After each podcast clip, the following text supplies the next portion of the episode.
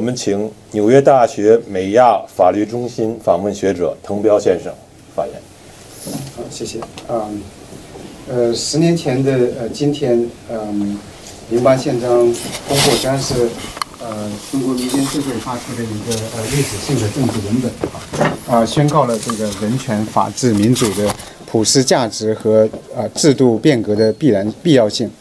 啊，明确表达了对一一党专制体制的否定，呃，并提出了解决中国呃政治社会危机的原则性方案。那我是在呃艾晓明家，呃，二零呃零八年的九月份左右，十月份左右，呃，在艾晓明家呃看到的这个零八宪章的文本，呃，当时呃有一些朋友正在正在南方，呃，就是到处到处找人呃签名，那我也呃当时就就马上就就同意了签名。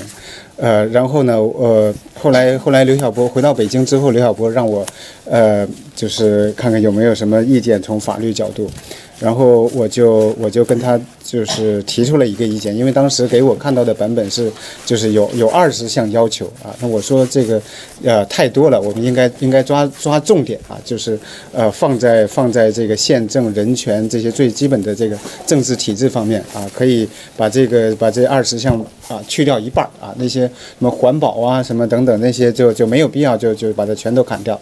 呃后来后来当然就他也他也就是到处去。征集呃别人的一些一些意见，一些核心核心呃人士的意见。后来看到的这个呃定稿是十九十九条，嗯，那呃那刘晓波当然呃呃被呃被被重判。呃，是呃，一个是因为他过去就是啊，长期的坚持，呃，坚持这种呃民间呃反对的立场啊，就是写了大量的啊数以数以百万计甚至上千万的呃文字，呃，那那那零八宪章应该是一个啊是一个啊导火索啊，那他虽然并不是主要的执笔人，但是他是啊在这个整个的这个宪章文本、宪章签名、宪章运动当中一个最最核心的呃一个呃一个枢纽啊，那签名。之后我们看到，呃，有有很著名的体啊，就是呃呃党内民主派啊，有这个呃异议作家啊，著名的异啊异议知识分子，然后还有啊还有维权律师，呃啊还有还有一些这个呃有体制内色彩的这个自由派学者，那那这些呃呃就是呃刘晓波在这个过程当中起到一个最啊最核心的作用，那呃呃。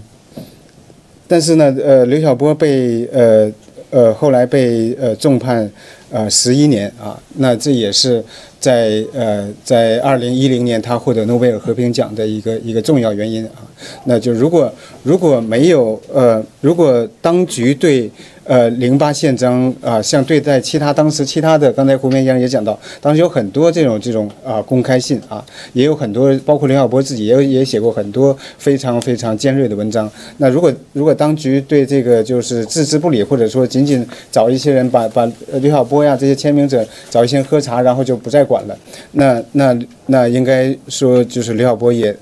啊也。得不到这个诺贝尔和平奖啊？那我这么说当然并不是贬低刘晓波，而是呃呃他的他的这个贡献大家都是啊都是公认的。但是但是正是当局的这种呃重判。使得刘晓波获得诺贝尔和平奖，使得零八宪章具有了更加不同的这个历史意义。所以，所以我们如果回过头来看的话，如果啊如果没有没有刘晓波的重判和获得诺奖，这个零八宪章它的它的这个后来的历史意义也是呃完全不一样的，嗯。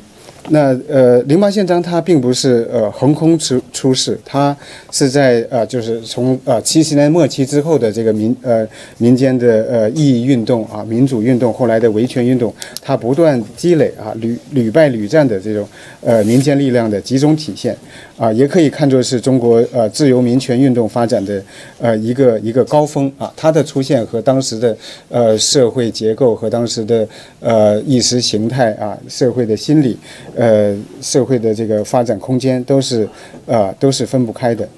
那从呃从这个呃政治层面，呃民主强运动后来的这个学呃学潮和八九年民主运动，呃呃呃呃异议运动，包括九啊九十年代的阻挡运动，呃还有一些啊还有呃后来的公民维权运动，嗯都是。就是呃自由主义在在中国它不断的发展，从从观念啊走到呃走到行动啊，试图呃影响啊中国政治进程的努力和和探索。而当局对所有的这些运动，它的反应也是一贯的，从呃这封锁啊，然后呃逮捕、判刑啊、镇压，甚至不惜制造震惊世界的天安门屠杀。那呃，那从从这个呃经济层面，呃改今年也是呃改所谓改革开放啊四十周年啊，那呃改革开放在某种程度上也是中共面临啊重大啊危机所不得已的选择啊。那回过头来看，也可以说是呃中共在在面临统治危机时候所做出来的这种呃统治呃策略的变化。那呃六四屠杀之后啊，中共它。他呃没有闭关锁则锁国，而是呃继续拥抱所谓社会主义市场经济，并且后来进入呃 WTO。那这也是也是出于这种啊，就是呃统治呃策略变化的考虑。而这种经济呃经济的这个呃发展啊，使得呃使得这个统治者他获得了这个巨大的利益，他有了更强大的国家机器啊，有了更充足的这个啊维稳经费，也有了呃国际政治经济的空间啊，但是。他又有一个这个呃，在在学术上叫这个非意图后果。他没有想到的是，伴随着这个经济的这个呃发展啊，自由思想的传播，民众观念在发生变化，呃，社会空间在扩大，反抗意识在加强，那呃，就是民间的这种动员能力在在提高。啊，那那同时呢，这种这种党控市场经济，它又不断的去制造社会矛盾和社会的这种啊这种怨气，这也是扩大了民间抗争的这个心理基础和和社会基础。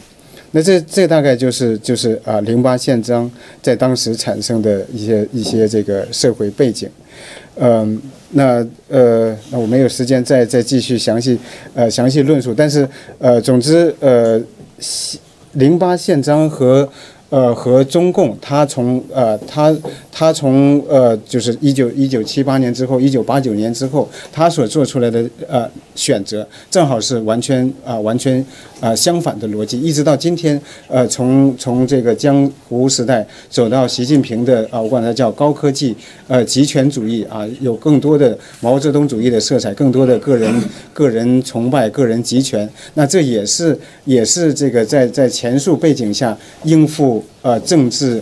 危机应付合法性危机的一个一个一个反应。那那呃，所以它跟它跟零八宪章跟民间的这种啊要求自由宪政正好是正好是相反的逻辑。那谁代表中国的未来啊？谁能够呃谁能够呃更加？呃，就是让让谁能够就是让让中国以一个呃让人能够能够尊敬、能够接受的形象出现在国际舞台上，这个我们呃还要就是还要继续观察，这也是也是千千万万的这个思考者和行动者正在努力的事情。